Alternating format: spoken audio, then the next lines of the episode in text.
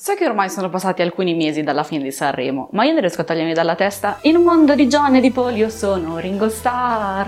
Sarà che i pinguini sono il mio gruppo preferito. Comunque, in questo video voglio parlarvi di John, di Paul, di Ringo Starr e del dimenticato George Harrison. Benvenuti a ClipNotes, io sono Matilde e nell'update di oggi parleremo dei Beatles perché esattamente 50 anni fa, il 10 aprile 1970, Paul McCartney annunciava a tutto il mondo lo scioglimento dei Fab Four, i Fantastici 4.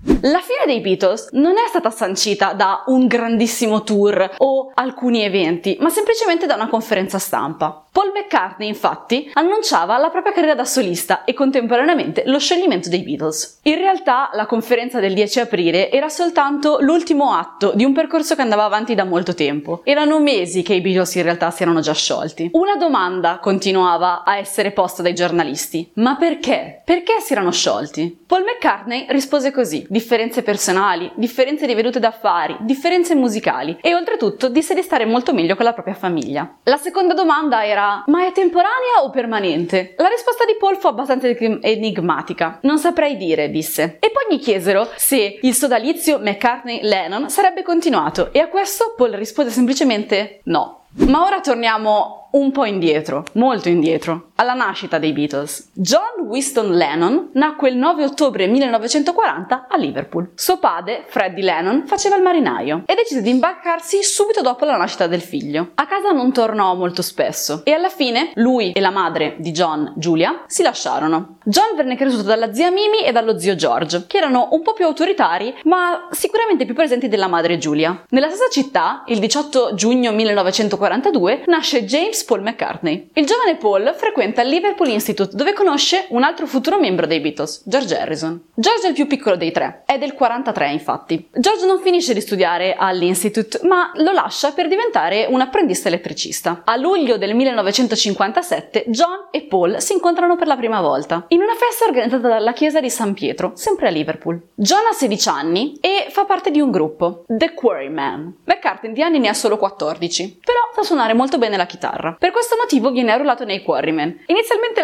non è troppo convinto di prenderlo, ha infatti paura che la sua leadership venga in qualche modo messa in discussione. Paul McCartney ricorda questo evento così, dicendo che lui era un ragazzetto grasso, il perfetto scolaro, e quando John Lennon gli mise un braccio intorno alle spalle, Paul capì subito che John era ubriaco. Insieme a Paul entra a far parte del gruppo anche George Harrison, che suona il basso. In questo periodo la vita di John viene completamente distrutta da un evento molto importante. Nel 1958 sua madre Giulia muore, investita da un pirata della strada. Dopo questo diventa sempre più ribelle e sempre più violento. L'amicizia tra lui e Paul diventa però sempre più forte. Infatti anche Paul aveva qualche anno prima perso la madre per colpa di un tumore al seno. Nel 1960 il gruppo smette di essere The Quarrymen e diventa Silver Beatles, scritto proprio come scarafaggio. Quello che manca alla band è però un batterista. Il primo batterista dei Beatles non è però il famoso Ringo Starr, ma bensì Randolph Peter Best, anche conosciuto come Pete Best. I ragazzi iniziano un tour ad Amburgo e la vita in questa città è assolutamente devastante. Sono tutti poco più che maggiorenni, tranne George che non ha neanche 18 anni. Combinano una serie di disastri, tra cui devastano stanze d'albergo, e per questo motivo George viene rimpatriato in quanto minorenne e agli altri viene impedito di suonare. La svolta volta avviene nel 1962, quando Parlophone vuole fare un contratto ai ragazzi. Tra parentesi, quell'anno nasceva mio padre. La richiesta è che però i ragazzi producano nuove canzoni. A questo provino portano tre dei primi brani originali della coppia John Lennon-Paul McCartney, tra cui la famosissima Love Me Do,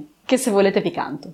La Parlophone resta abbastanza convinta, con un'unica richiesta, cambiare il batterista, perché questo non era troppo professionale. E finalmente il gruppo diviene completo, perché entra a far parte Ringo Starr. Ringo all'anagrafe si chiama Richard. Richard Starkey è nato anche lui eh, a Liverpool nel 1940, ha quindi la età di John. Il ragazzo ha sempre avuto una salute cagionevole e per questo motivo è rimasto un po' dietro con gli studi. Infatti, nel momento di entrare nei Beatles faceva l'idraulico. Le origini del nome ufficiale Beatles sono avvolte abbastanza nel mistero, infatti il gruppo ha cambiato una serie di nomi durante gli anni. Si pensa che già nel 1960 Beatles fosse stato identificato come il nome definitivo. L'idea sembra venire da Stuart, l'ex bassista, che ha poi lasciato il gruppo per una serie di divergenze. È rimasto ad Amburgo, tra parentesi, perché si era innamorato di una mm, fotografa del posto. Stewart infatti suggeriva questo nome perché conteneva la parola beat, cioè ritmo, e il nome sembrava accattivante, sembrava infatti quello dei coleotteri. Comunque gli anni tra il 64 e il 65 sono quelli di massimo successo dei Beatles. Nel 67 invece esce Penny Lane, una delle canzoni più famose che parla di una delle strade di Liverpool. È buffo sapere che quando esce la canzone Penny Lane, Liverpool viene saccheggiata. Le persone infatti vanno a rubare i cartelli in cui c'è scritto Penny Lane o a distruggerli. Per questo motivo Liverpool decide di non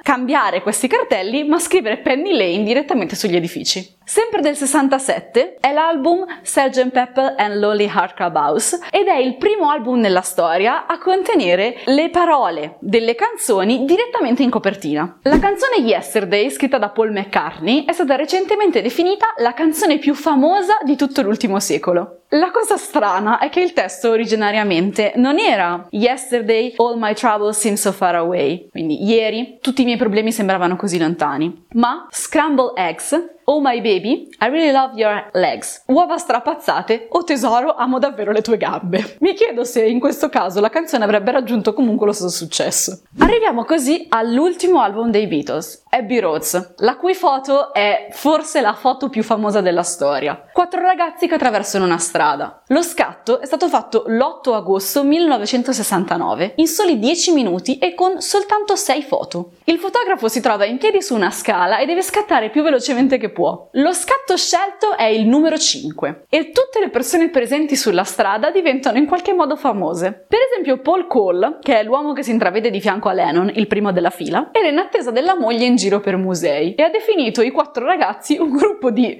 stravaganti fricchettoni. John è vestito completamente di bianco, ha i capelli lunghi e i famosi occhiali, sembra quasi un profeta. Qualcuno lo ha definito molto simile a Gesù Cristo. Lo stesso John Lennon ha definito il proprio seguito molto più grande di quello della Chiesa cristiana. Per questo motivo i Beatles sono stati attaccati dalla Chiesa cristiana e bollati come eretici. 40 anni dopo la Chiesa si è però scusata dicendo che comunque erano dei ragazzi. La risposta di Ringo Starr è stata essenzialmente non me ne frega niente. È proprio Ringo il secondo uomo dopo John, che è vestito completamente di nero. Qualcuno dice come un becchino. Questo perché l'uomo dietro di lui, Paul McCartney, è il protagonista indiscusso di una delle leggende metropolitane più famose della storia. Ci sono persone infatti che sostengono che il Paul presente in Abbey Roads non sia il Paul presente all'inizio dei Beatles. Leggende narrano che Paul sia morto e poi sostituito da un altro bassista, anche lui mancino. Ai Beatles piace giocare su questa leggenda e nelle loro canzoni spesso inseriscono delle frasi che possono far pensare che effettivamente Paul sia stato sostituito. Per esempio nello scatto di Abbey Road Paul non ha le scarpe ed è l'unico di loro. A chiudere la fila c'è George Harrison. Dietro di loro si vede una macchina. La targa recita LMW,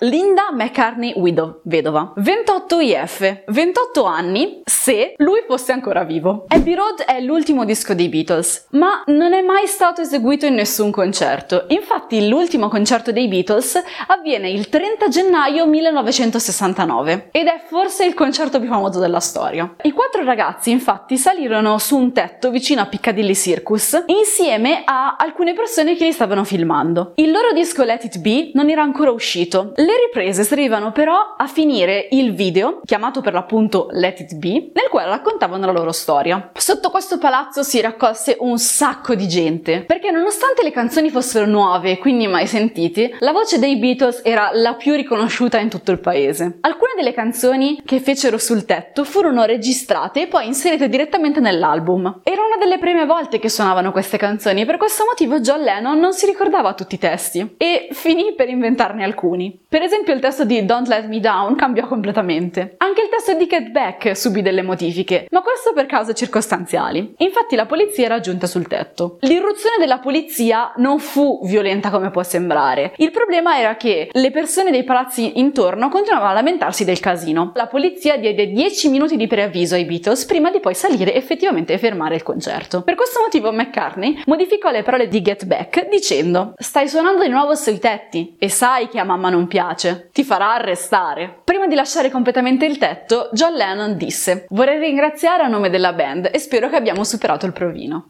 Questo fu l'ultimo concerto prima della fine dei Beatles. Per anni si è speculato su il vero motivo della fine dei Beatles. Qualcuno pensa che il problema fu Yoko Ono, che tentò in tutti i modi di convincere John a andare sempre di più verso la carriera da solista. Recentemente una registrazione sembra provare che John Lennon abbia detto che voleva registrare un altro disco, ma Paul McCartney si ribellò perché era lui che lo voleva fare una carriera da solista. Insomma, non sapremo mai il vero motivo per cui i Beatles si sono lasciati. Voglio consigliarvi Nowhere Boy, che trovate anche su Rai Play e racconta in proprio la storia di John Lennon prima dei Beatles, quando era molto giovane. Il secondo è Across the Universe. Questo film non tratta della storia dei Beatles, ma usa le loro canzoni per raccontare una storia nuova, sempre ambientata intorno agli anni 60-70. La puntata di oggi finisce qui. Continuate a seguirci su tutti i social, soprattutto su Instagram e su TikTok, e ricordate che questa puntata è presente anche in podcast. Ciao!